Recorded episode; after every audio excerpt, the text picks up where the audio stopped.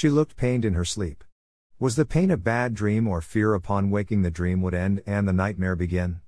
I have woken from bad dreams in a cold sweat thrilled the nightmare had ended and I could dance into the new day.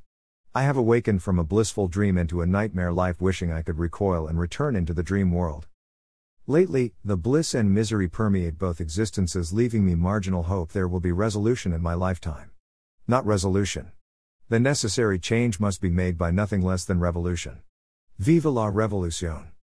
March 26, 2019.